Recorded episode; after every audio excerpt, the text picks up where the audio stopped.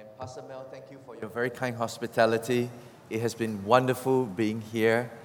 Uh, the man I reported to when I was senior pastor was Elder Johnny, and he was the chairman of the board. Today, he's our missions director on staff with us. And Elder Johnny, please convey to Covenant EFC, I am very thankful for the church setting Ann and I apart to minister to the body of Christ. I believe in divine appointment, and that's why I'm here. I asked your senior pastor, How long do I have to speak? He says, You take as long as you like, so long as you don't miss your flight. so we're going to stay until midnight.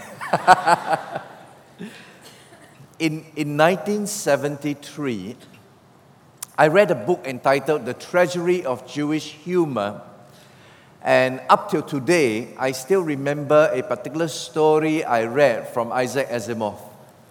As the story goes, it was set in the time of Claudius Caesar, where he issued an edict for the Jews to be chased out of Rome. They cannot stay in Rome.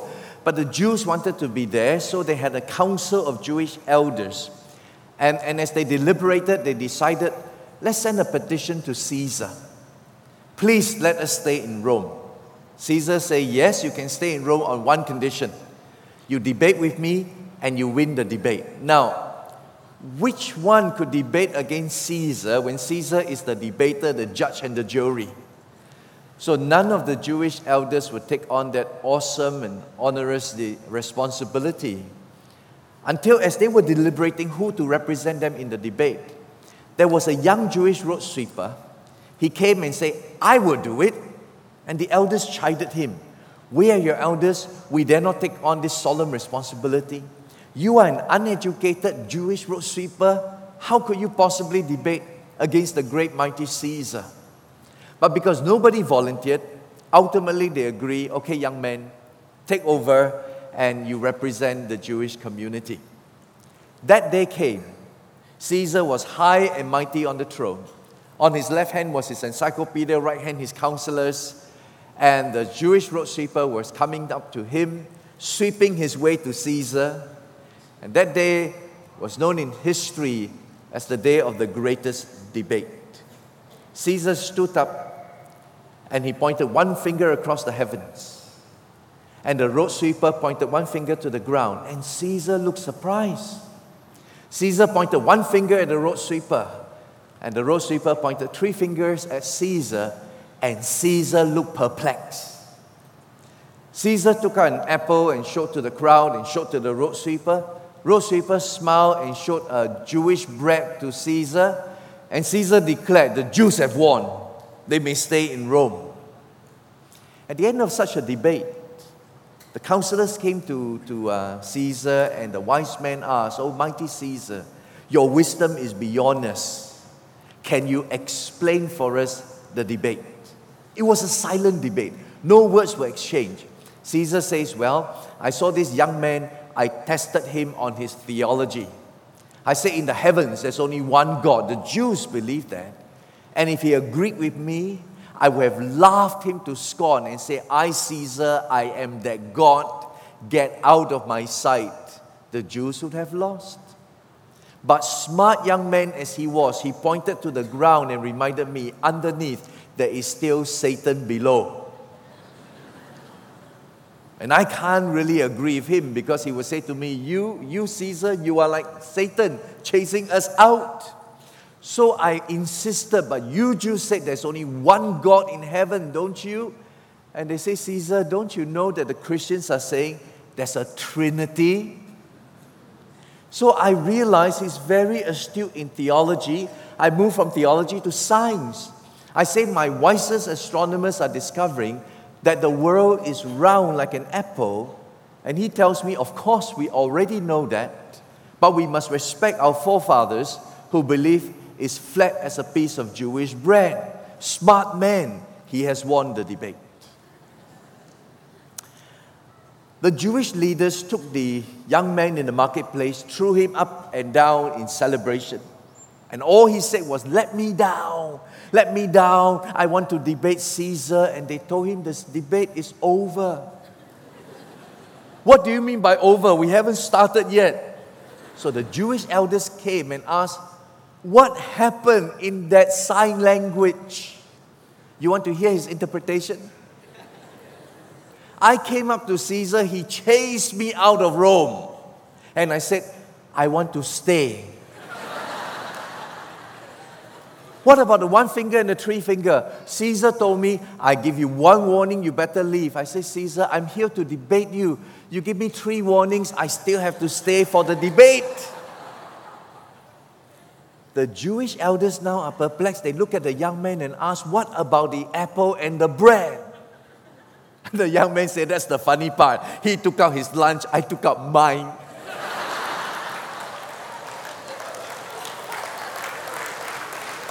Very often in life, we misinterpret because we cannot understand the fundamentals. When it comes to discipleship and disciple making, when it comes to walking with God, when it comes to the difficult times that challenges our discipleship, where there is a mountain before you or, or an uncrossable river, whatever the obstacle, the Bible tells us never misinterpret the intentions, the purposes, and the principles of God.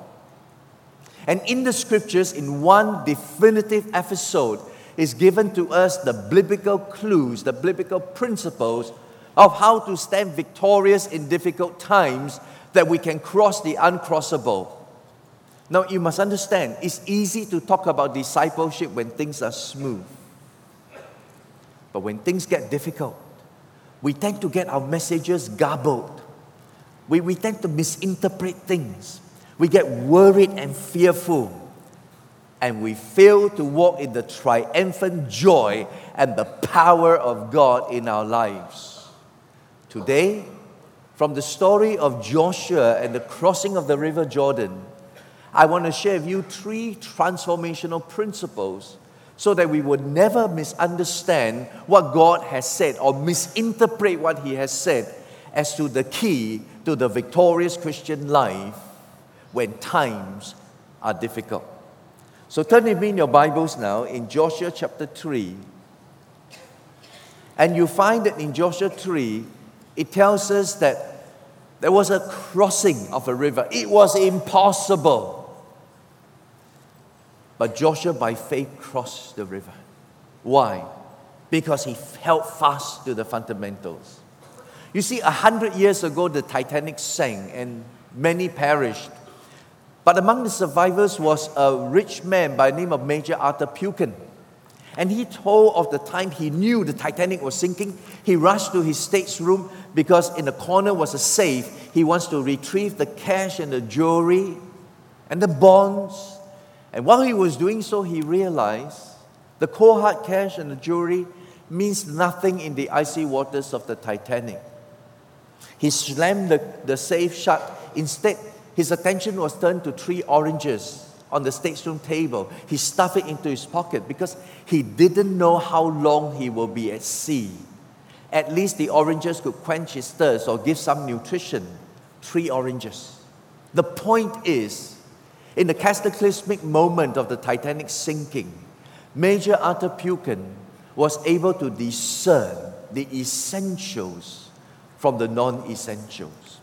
What I want to share with you today is the essentials. How do you cross the uncrossable? How do you know that God is leading you and hold fast to it? The first principle is having the heart to follow having the heart to follow God, having the heart to follow His will, having the heart to follow His leading. It all begins with the heart. I know of many Christians who say, I don't know where God is leading, I don't know what to do. Actually, the problem is not ignorance, the problem is with the heart. Do we have the heart to follow? Because if you do, God will lead.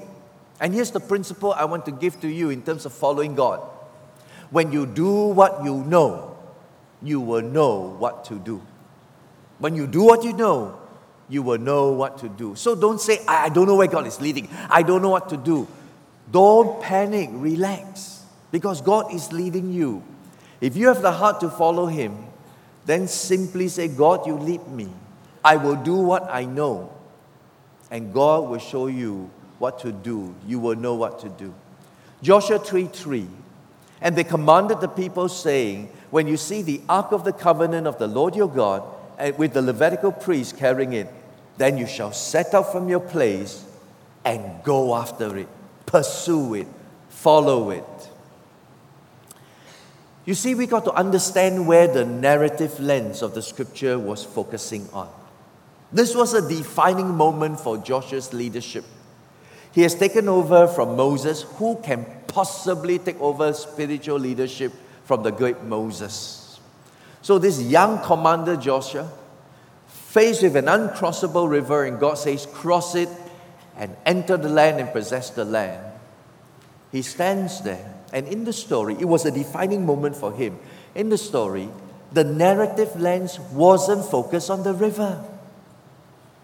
I mean, think about it. If I am a Hollywood producer and I'm filming the crossing of the Jordan, my lenses will be focused on the river. Now, I'm a Singaporean. We Singaporeans don't know about rivers. The only river we have in Singapore is like the Singapore River. At least the only significant, well known river. The rest, like Kallang River, is, uh, is, is nothing. Even the Singapore River is only a big drain. In the days of Joshua in the Jordan River, the river is about a quarter mile to three quarter miles wide. In the springtime, the late spring, when the mountain snows in the north melted, like Mount Hermon and the other mountains, there is a torrential flood that makes it impossible to cross. But the lens wasn't on the river. If I were a Hollywood producer, my, my narrative lens would be upon Joshua the commander. I will capture his face. I will try to portray his faith. I, I will try to understand what's going through his mind. But the focus wasn't on Joshua. If I were a Hollywood producer focusing on the river, focusing on Joshua, I would pan and focus on the people. I will show you their sense of anxiety or their sense of anticipation as, when, as they are about to cross the uncrossable. But the biblical lenses wasn't on Joshua, wasn't on the people, wasn't on the river. Then what was it on? It was on a small box, four and a half feet long, two and a half feet wide, two and a half feet deep, called the Ark of the Covenant. And to the Jews, the Ark of the Covenant, carried by the Levitical priests, it represents the presence of God. The Ark of the Covenant in this episode, in this narrative, was mentioned 10 times. It's so that we don't miss it. The ark, the ark, the ark, the ark. By the 10th time, you go like, I understand what this is all about. It's about the ark of God, not the river, the ark, not the commander, the ark, not the people, the ark. You get the idea? When you are faced with a difficult problem in your life, don't focus on the circumstances. Don't focus on yourself. Don't focus on the people. Start by focusing on the Ark of the Covenant, the presence of God. That's the secret to overcoming. Where does your focus lie? On your circumstance, the people, yourself, or on God? Have a heart to follow God whom you focus on. Don't just say, I will focus on God. Yes, you focus on God in order to follow Him, and to follow Him, you must have the heart.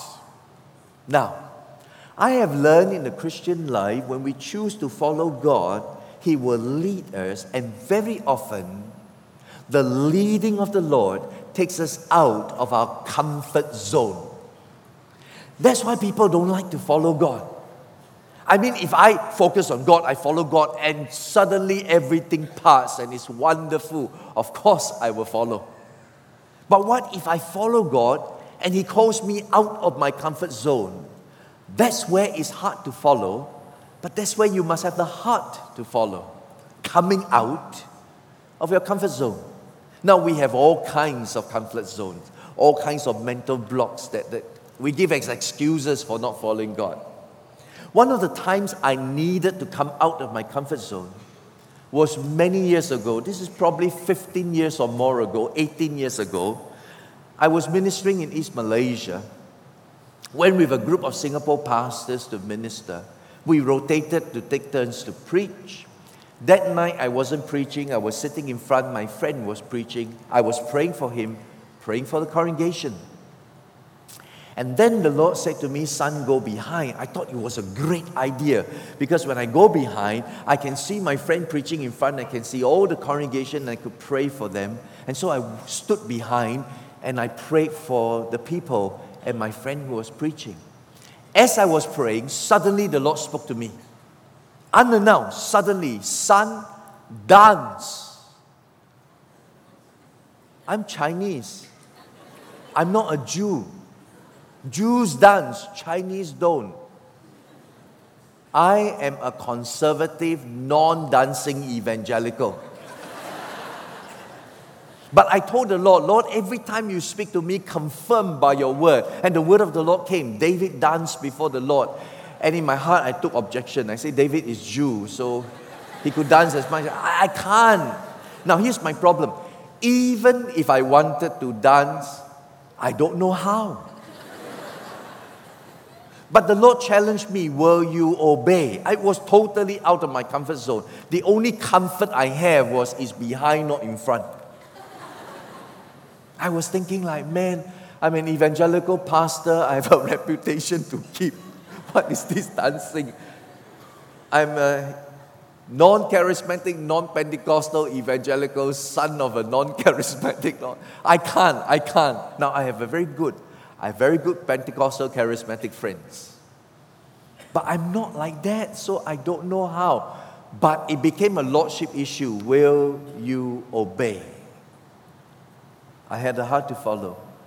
It was way outside my comfort zone. I don't know why God tortured me like that. But I decided to dance and I twirled around and danced the worst dance in the history of the Christian church. When I obeyed, suddenly the Holy Spirit spoke to me very clearly, a prophetic word of knowledge.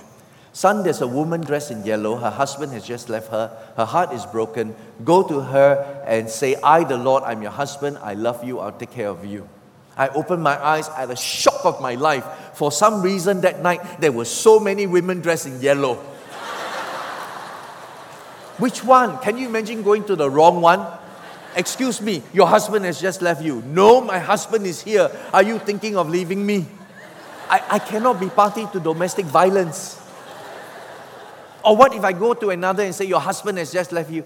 No, I'm not married. Your future husband. I, I can't say that, right? So I say, Lord, which one? The meeting was about, I was over. I walked down the central aisles, look at the left, the right, there were so many women. Lord, which one? And the Spirit of the Lord spoke to me very clearly Son, relax. I am not a God of uh, accident or chance.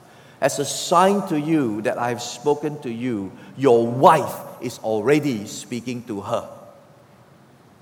I went, I, I did not go like really true. No, no. I went like faith burst in my soul this is of God. It's very simple to see. I am just walking to the front to see whether this is true. If it's true, I know. If it's not true, then I know. So it's very simple. But faith burst in my heart. I walked to the front and was talking to a woman dressed in yellow. With fullness of faith, I, I stopped and I said, Excuse me for a while. I have something to say to this lady. Your husband has just left you. Your heart is broken. This is the word of the Lord for you. I, the Lord, I'm your husband. I love you. And the Lord said, I will take care of you. She started to cry. It must be God. He took a stranger who knows nothing about my deepest pain to tell me of the highest hope and promise I have in God. My wife and I laid hands to pray for her, and I wish I had a video camera that day. The countenance changed. There was a sense of the presence and the peace of God. That night, when I went back to the hotel room, Anne kept asking me, How did you know? How did you know? And I said, I dance.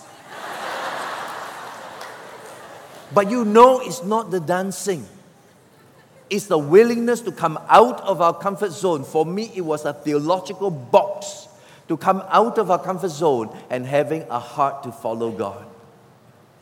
Maybe today, God is calling you to come out of your comfort zone, to have a heart to follow Him.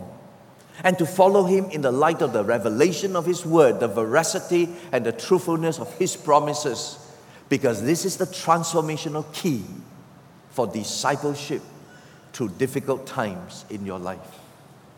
There is a second principle. In having the heart to follow, you find you encounter the divine presence. The second is having the faith to believe. We find this in Joshua chapter 3, verse 13.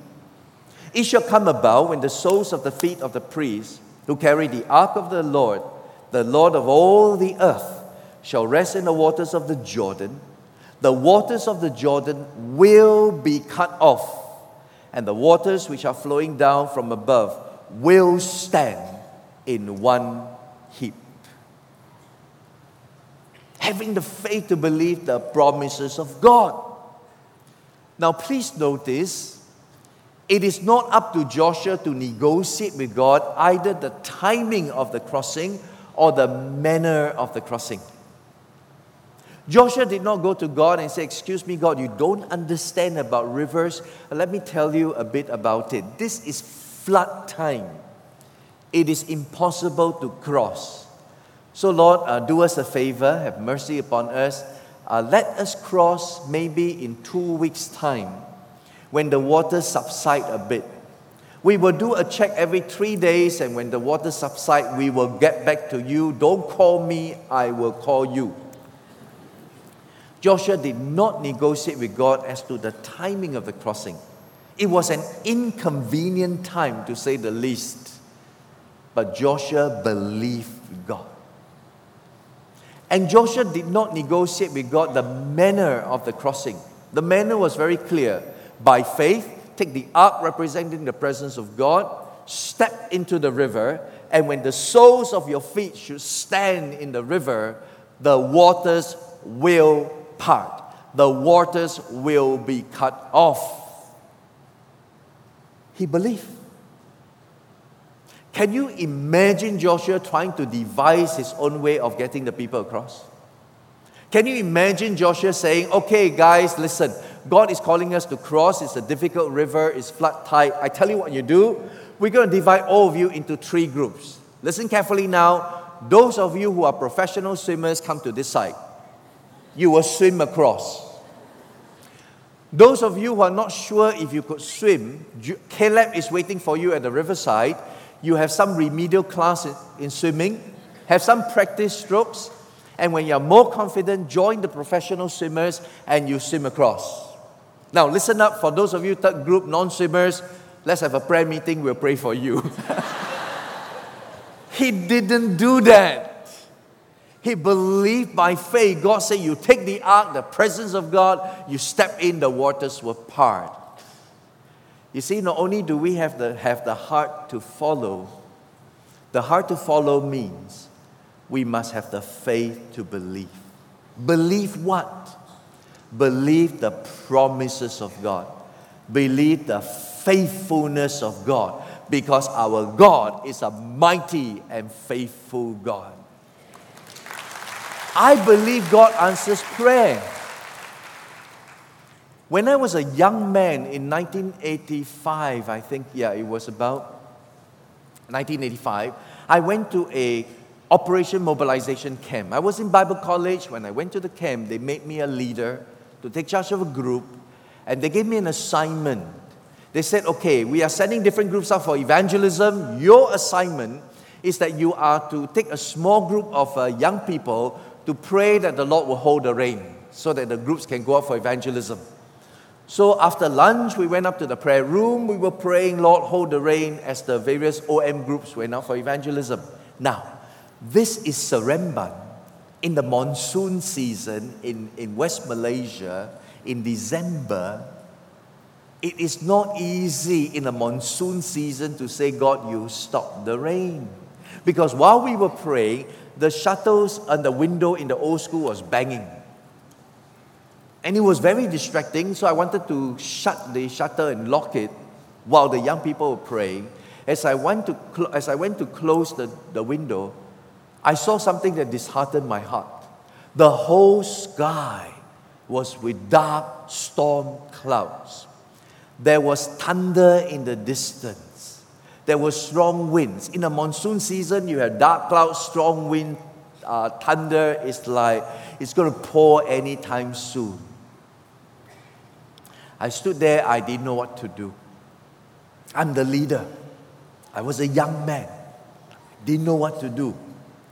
And all I remember was Jesus, the Master, in calming the storm. By faith, he said, Peace be still.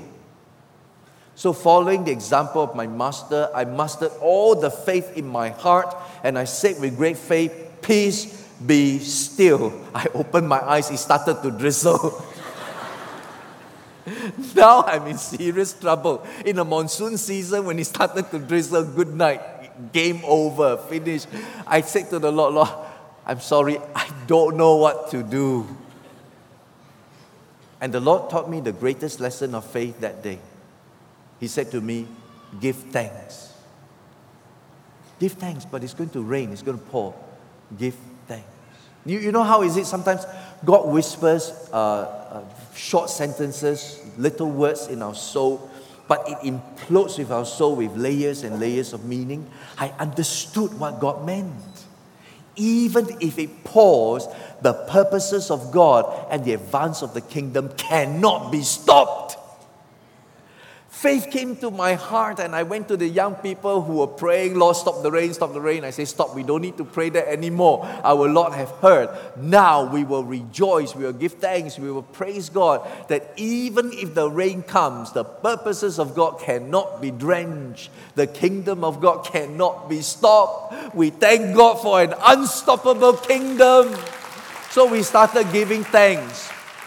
Peter Maiden, one of the OM directors, uh, reported that night to all the campus. He said, I stepped in the prayer room, it was as if Pentecost had come down. The young people were giving thanks and worshiping, to, uh, worshiping God. The presence of God was there. The next day, I was now leading the young people out for evangelism. And as I was leading them out for evangelism, the sky was turning dark. And, and the Lord spoke to me, son, stand, stand in this open field, send them out for evangelism, but you stand and pray. So I sent the young people out for evangelism. I was the youth leader. I stood on the ground and I prayed. I thought it was a short prayer, like maybe 15, maybe 20 minutes. But you know how is it in the presence of God, time flew? It was like an hour had passed, and, and the first person who have finished evangelism is now already coming back. The first person who came back tapped me on the shoulder and said, Edmund, look up, look up. I looked up, I had a shock of my life. I've never seen anything like that. Because up in the heavens, there was a line in the heaven. I kid you not, I'm not exaggerating. There was a line in the heaven. In front were all the white clouds where the young people went out for evangelism. Behind were all the dark storm clouds. And in the place of prayer was the dividing line between light and darkness. God answers prayer. He was pushing back the forces of darkness in that sense. He was answering prayer that the kingdom and the light of God might advance. Oh, people of God, have the faith to believe that our God is really a mighty God.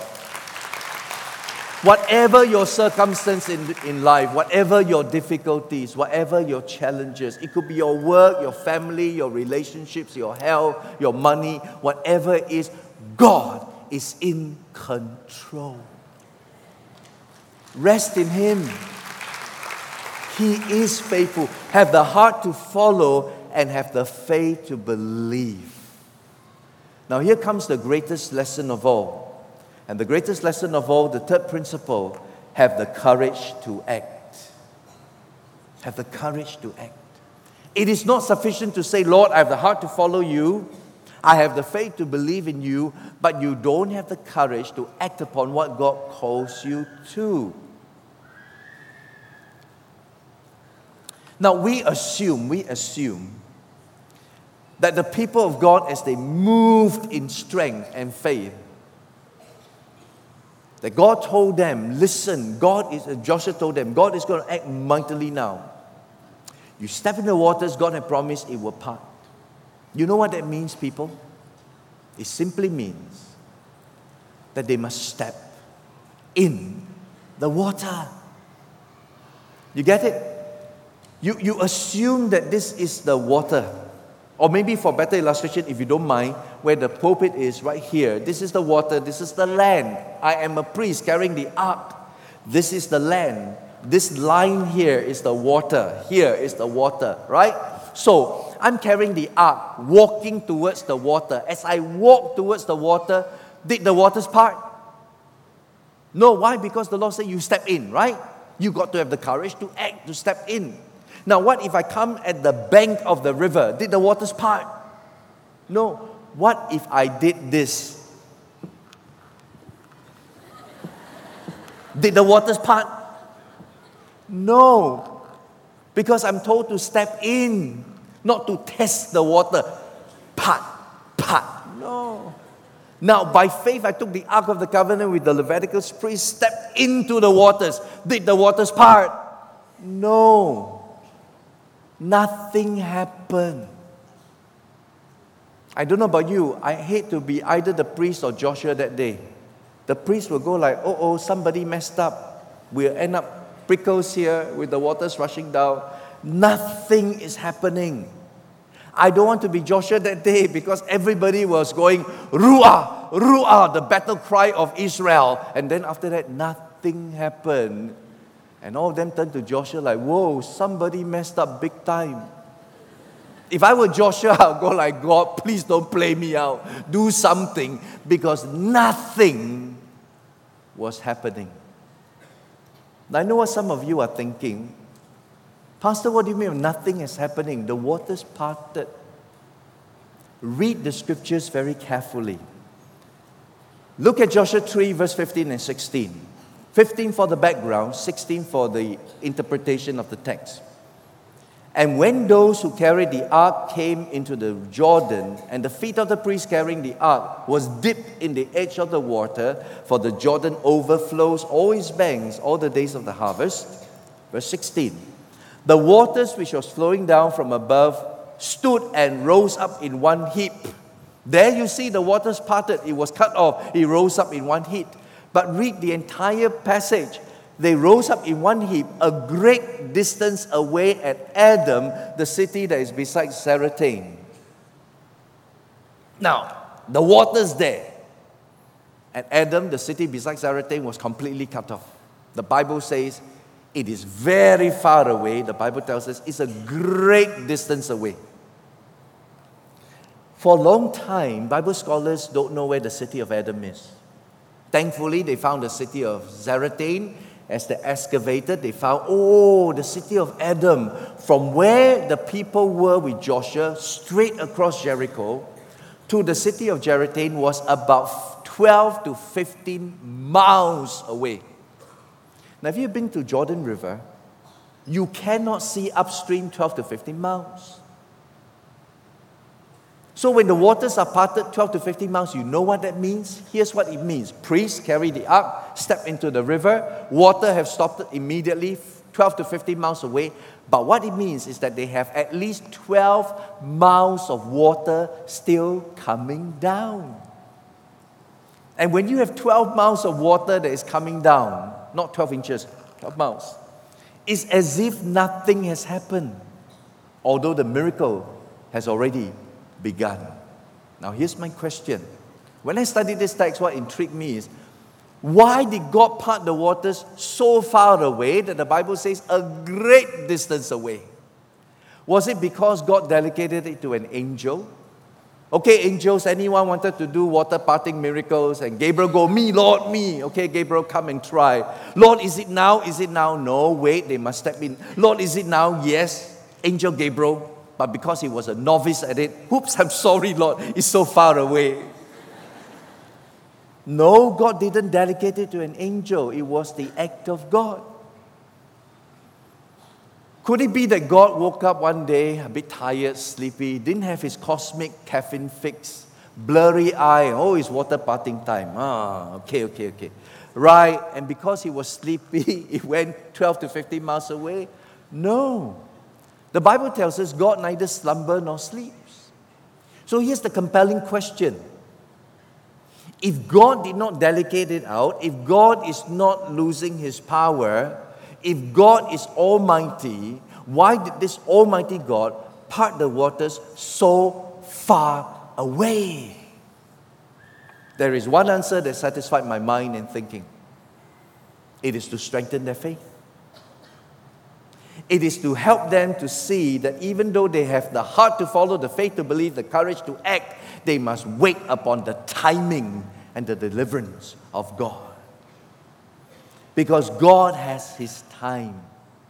Already the waters have parted, already the miracle has begun, but they need to enroll into God's waiting school. You see, God's waiting school is one of the hardest schools to enroll in, but one of the most important universities for the development of faith. God's waiting school. Some of you are praying long prayers, praying sincere prayers. Lord, help me in this circumstance. Nothing seems to be happening. Understand, it is God's waiting school He has enrolled you in. So continue to stand fast in the purposes of God. And more importantly, let your faith be robust and strong in the faithfulness of God. You see, as far as the Jews were concerned in those days, their faith wasn't so much in God, their faith was in faith itself. Let me explain what it means. You know how is it like falling in love?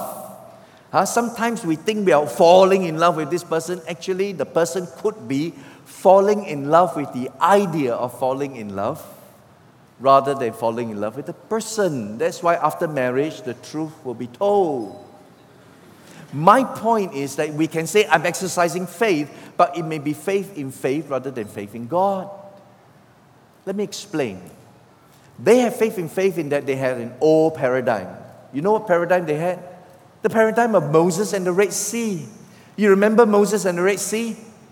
How many of you have seen the Ten Commandments, Charlton Heston? Whoa, it shows your age. It's a long time ago. How many of you have seen the animated version, The Prince of Egypt?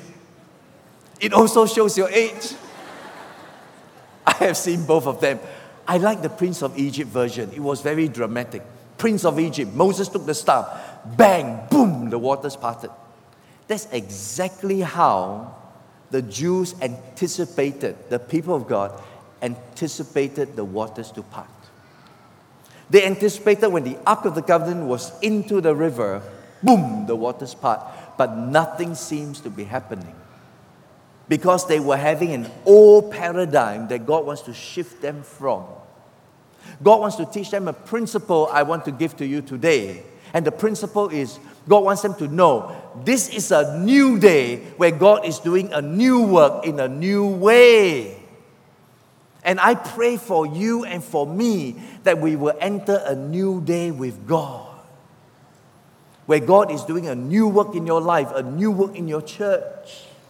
And you must allow God to do a new work upon this new day in a whole new way as you have the heart to follow, the faith to believe, and the courage to act. Because when nothing seems to be happening, already God has answered the prayer. I call it the theology of the God of the already. When we pray, we thank the Lord, Lord, already you hear, already you answer. Give me the patience and the faith to wait for your perfect timing. So, three important principles of overcoming victoriously in your Christian life have the heart to follow have the faith to believe, have the courage to act. And as you follow the Lord's leading in your life, know this our God is faithful. Your God is mighty and faithful. Stand fast in the faithfulness of God, and then you will see the waters part and you will cross the uncrossable. Would you bow with me? Would you bow with me in prayer? Heavenly Father, we ask for faith to arise in our hearts this day so that even though times may be challenging or difficult, Help us to realize that these are defining moments of faith where we are truly built up. So help us, dear God. Give us a heart to follow, the faith to believe, and the courage to act. We thank you in Jesus' name. Amen. God bless you.